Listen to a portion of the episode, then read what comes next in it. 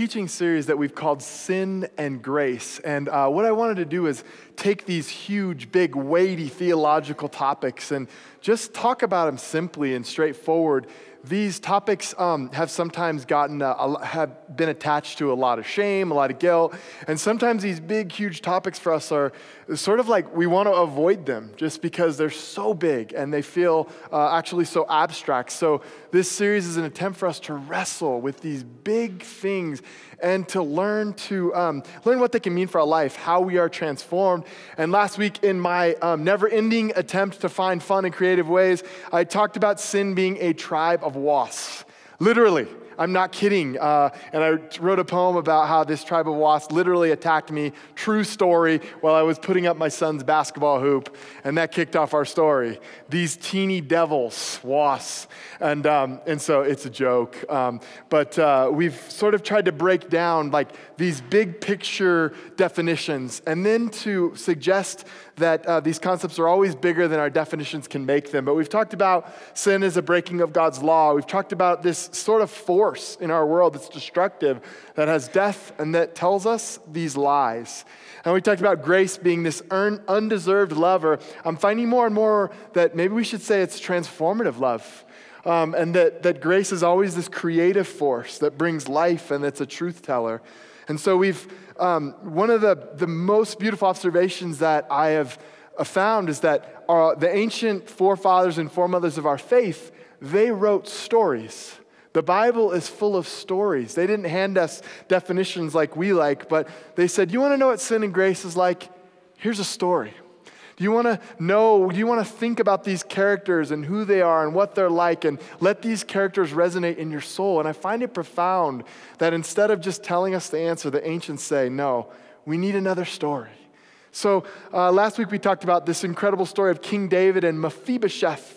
And this week we're going to talk about that beautiful story, the Good Samaritan, as we continue to wrestle and to think with one another of what sin and grace is. So I invite you to pray with me this morning. God, thank you for this community of people. Thank you for the prayers that were shared. Thank you for the songs that were sung. Thank you for the baptism where we proclaimed that you are at work in the life of your son, Hudson, and of all your sons and daughters in this room. I ask you, God, to continue to challenge us, to continue to breathe a sort of fresh life on our faith. Help us, God, to be in awe and wonder of who you are and what you can mean in our life. And all God's people said, amen. A few years ago, I read this fascinating book called What's So Amazing About Grace, written by Philip Yancey. And I got to this page in the book where this quote came. It came quicker in the book. Ready? Here we go. It's boom. Technology. It says, grace is Christianity's best gift to the world, a spiritual nova in our midst, exerting a force stronger than vengeance, stronger than racism, stronger than hate. And I got to the point in the book, and I had to put the book down because I was like, that's amazing. It's profound. It's deep. It's rich. That grace is Christianity's best gift to the world. And I thought, I've already paid for the book with one quote. And then I went on and read the very next sentence. Sadly, to a world desperate for this grace, the church sometimes presents one form of ungrace. And I went from this like elation of like, yes, grace, to like disquieted in my soul, this like stomach upset of like the church being another form of ungrace. And then Philip Yancey goes on in this marvelous book to tell all these stories about how the church can recover its call to be gracious people. One day in the Gospel of Luke, a lawyer comes to Jesus. And this lawyer is not just like any other lawyer. It says this lawyer came to test him. So this lawyer, this man who's been trained in all the loopholes of the law, this man who's been trained in sort of logical arguments that lead to how we think and how we structure society, comes to Jesus and he says, how do I inherit eternal life? And then Jesus says to him, knowing who the man is, he asks him a question. What's written in the law? How do you read it? So the man, obviously well-schooled in what it meant to be a Jewish man, he says the Shema, which is what a prayer that all little boys and little Jewish girls were taught. Hear, O Israel, the Lord is one. You shall love the Lord your God with all your heart, mind, soul, and strength. And then he adds what Jesus was teaching in the villages, and love your neighbor as yourself. And Jesus simply says, very simply, he says, go and you do these things and you'll have life. But then the lawyer, acting very lawyery, tells Jesus, hey, could you just tell me who's my neighbor? So then Jesus, at this pivotal moment in his ministry, he acts very like a rabbi and does what ancient people do, and he tells a story. And he says, one day, a Judean man, a Jewish man, was walking from Jerusalem to Jericho. This trek took about 18 miles. It would take quite a long time in the day. The Jericho Road, if you've never been there, it's a windy road. It's a dangerous road. This road is filled with bandits and robbers in the ancient world. So this trek was only taken with utter seriousness. So this man makes this trek. And as he's taking this trek, he's probably a businessman. He probably has some business to take care of in Jericho. And then as Jesus is telling this story, he says, he gets very vivid. He says the man is beaten, that the man is stripped of his clothes, that the man is robbed, and that the man is left there half dead. So we have this Jewish man who's left half dead on the streets of the Jericho Road. And then as Jesus tells the story, a priest happens to walk by on this road. And on this road, when a Jewish audience would hear this, they would think, the priest has come. This is good news. The priest is going to help this Jewish man. And so as the priest comes, he sees the man and he walks by on the other side of the road. As the story goes, now a Jewish audience would be just utterly shocked by this. This is the one that they respected. This is the spiritual leader who is supposed to teach the people how to live, how to behave, and the priest doesn't do anything for the man who's left half dead on the side of the road. And so there's like this shock to the story. And then the story goes, there's a Levite who's coming. Now, a Levite assisted the priest in the temple. So he's sort of like the associate pastor in this situation. And if the priest is too busy, what happens? The associate pastor, well, surely they'll do it. So there's like this saving grace in the story. Surely it's going to happen. And the Levite walks by the man who's half dead. And then a Jewish audience just would have been aghast that their very spiritual leaders, the ones that knew what was right to do, did not do it. And then as the story goes, Jesus tells them about a Samaritan man. Now right there, the story, everyone would have gasped who's a Jewish audience because Samaritans were not favored by Jewish people. There was this history of long conflict. There was this fighting. There was this judgment. They didn't worship like the Jews did. They didn't do the things that Jews did. They were foreigners. They were sort of half Jewish, half Samaritan breeds. So you have this incredible look, this judgment of these people. They were people who are not like Jewish people. So in this story, as Jesus telling it, all of a sudden Jesus says, and the Samaritan man, he's the one who cleaned the wounds of this man who was beaten and left for dead. He's the one who then checked him into a hotel and fed him and then left extra money just in case he wasn't fully recuperated the next day. So if you were standing around that lawyer, you would have heard this beautiful story. And then Jesus does what I call the first century mic drop and looks at the lawyer and says this, which one in the story is like a neighbor? Boom, mic drop, Jesus. And this story is profound. Even today, right? We've all heard this story, hopefully, and this story teaches us so many things on so many levels. It teaches us that we never know what's underneath and in the heart of another human being. But one of the things it teaches us about sin and grace is that oftentimes grace is subversive because who we commonly think of as sinners become the messengers. So in this story, the very person that we thought, oh, there's no way this person would do it, the sinner becomes the messenger. The sinner becomes the minister. And isn't that profound? And haven't we experienced that in our life? The people that we least expected to act with grace are often the most graceful. I got a call about 2 years ago at the church here, and they told me that this lady in our community had passed away. She was 38 years old. Her name was Candy, and she was a bartender. And literally, they said, this is not going to be an average funeral service, but we heard you're not an average pastor, and would you do it? I don't know how I get myself in these situations.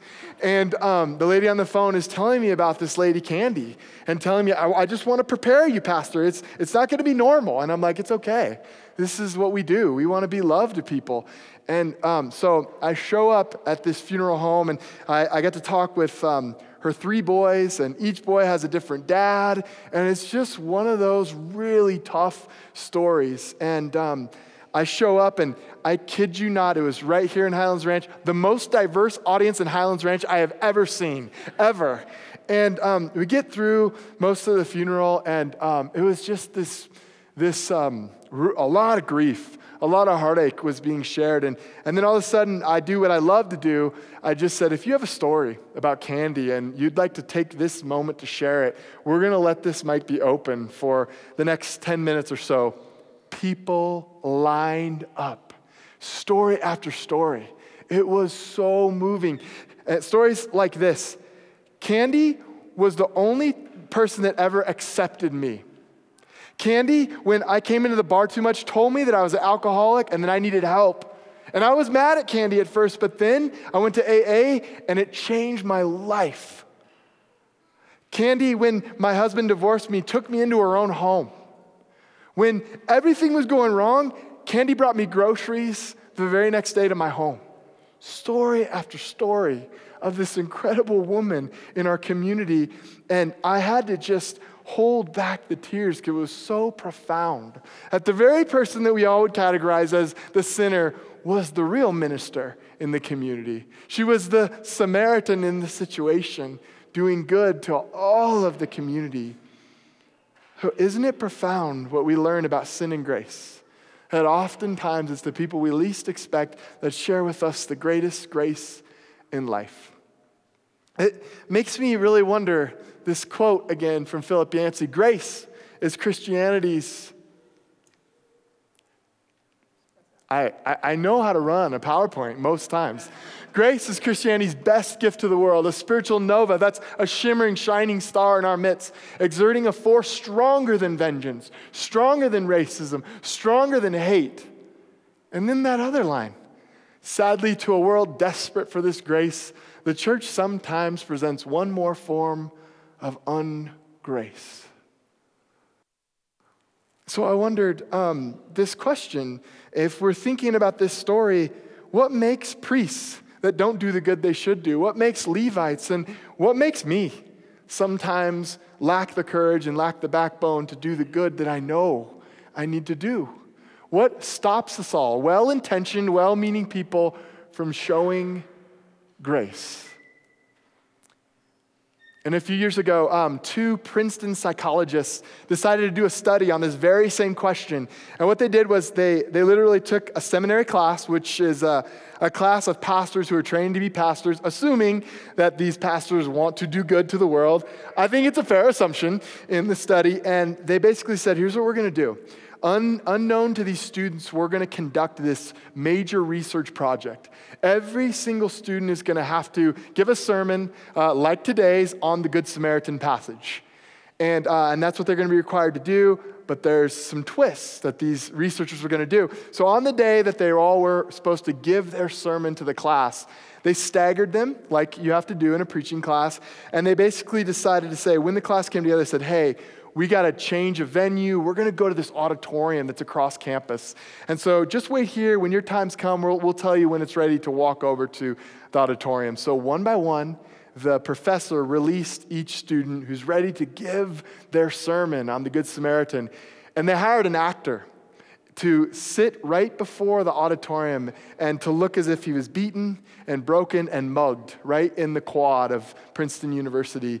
And so then, one more twist to the story, to half of the future pastors, they said, hey, take your time getting there. We're a little ahead of schedule, so just walk across and then you'll be ready. And then to the other half, they said, hurry up, you've got to hurry. Like, we're behind schedule and we need you to go. And so one by one, these pastors went. And amazingly, the study concluded 10% of those who were told to hurry stopped to help the man. And 63% of those told to take their time stopped to help the man. And so these psychologists, they said that their conclusions were this, that there wasn't actually anything morally wrong in any of these future pastors, but when people are told to hurry, when people are told they need to, there's a business, there's something on their demand, they typically sort of have no sight for other people. And then the psychologist went on to talk about how we live in a busy culture, and how often our schedules are overflowing, and often we have more commitments on our schedule than we can even accomplish in a day. And they concluded that the busyness of American lifestyle is why most people don't act with grace.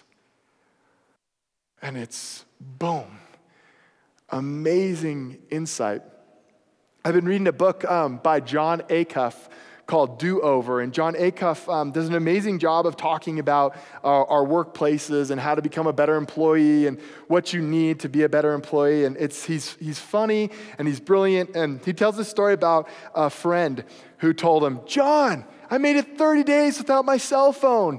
And John says, congratulations. Like, you know, how did you make any calls? You know, what did you do? And he goes, oh no, man, 30 days without taking my cell phone into the bathroom with me. And John is like, congratulations. And yet all of us here know the temptation that to take our phones everywhere we go. And these devices have become for us so consuming in our life. And they're helpful, they're good, we need cell phones, but do we really need them in the bathroom, right? Do we really need, is it really that urgent to respond to that email or that text in the bathroom? And then John Acuff uses this observation to say that something very interesting has happened in the workplace. For millennials, for people 40 and younger, the most pressing skill they will need to learn is this. He says this: in the years to come, being present at work is going to be game-changing. No one is present anymore. And he says that the most sought-after skill in the next 10 years will be someone that's able to put their phone away and to be fully present at meetings. And I think that's an amazing insight for us to think about. Those people who can say, nothing else matters but this moment right now and the problems we're solving as a team. And he's talking about our work life. What about our private and home lives? What about everything we try to do as Americans? Are we not overflowing all the time with busyness upon busyness upon busyness? And this is keeping us from being people of grace. And so I came across this thought this week of maybe the story teaches modern people that sin is self-centered busyness. And I don't mean, there are seasons where we need busyness. When you are in college and you've got to get things done before the end of the term, that is an important deadline. When you're working on a work project, that's an important deadline you've got to reach. When your family's doing a home repair project for whatever, these are important deadlines. But what I mean is the way we seem to schedule ourselves over and over again when we know there's no possible way we can fit all that stuff in one day. And I just see it over and over again in my own life and in my friend's life. So maybe the sin that this story tells us about is our self-centered busyness, the way we continue to commit and say yes to more and more and more, where the most important things we have to say no to. So we add to our definitions, sin is self-centered busyness. So then grace like candy, grace like the Good Samaritan, is that other-centered attentiveness. We can't do everything. We can't fix everyone's problem, but we can be aware of those needs around us. We can learn to change. We can learn to sort of tune ourselves to those people, their pains and their aches, and how we can maybe play a part in helping them. So then grace is other-centered attentiveness. But the question becomes, how do we gain this approach to think about others first, to not say yes to so many things on our schedule that we're bursting over?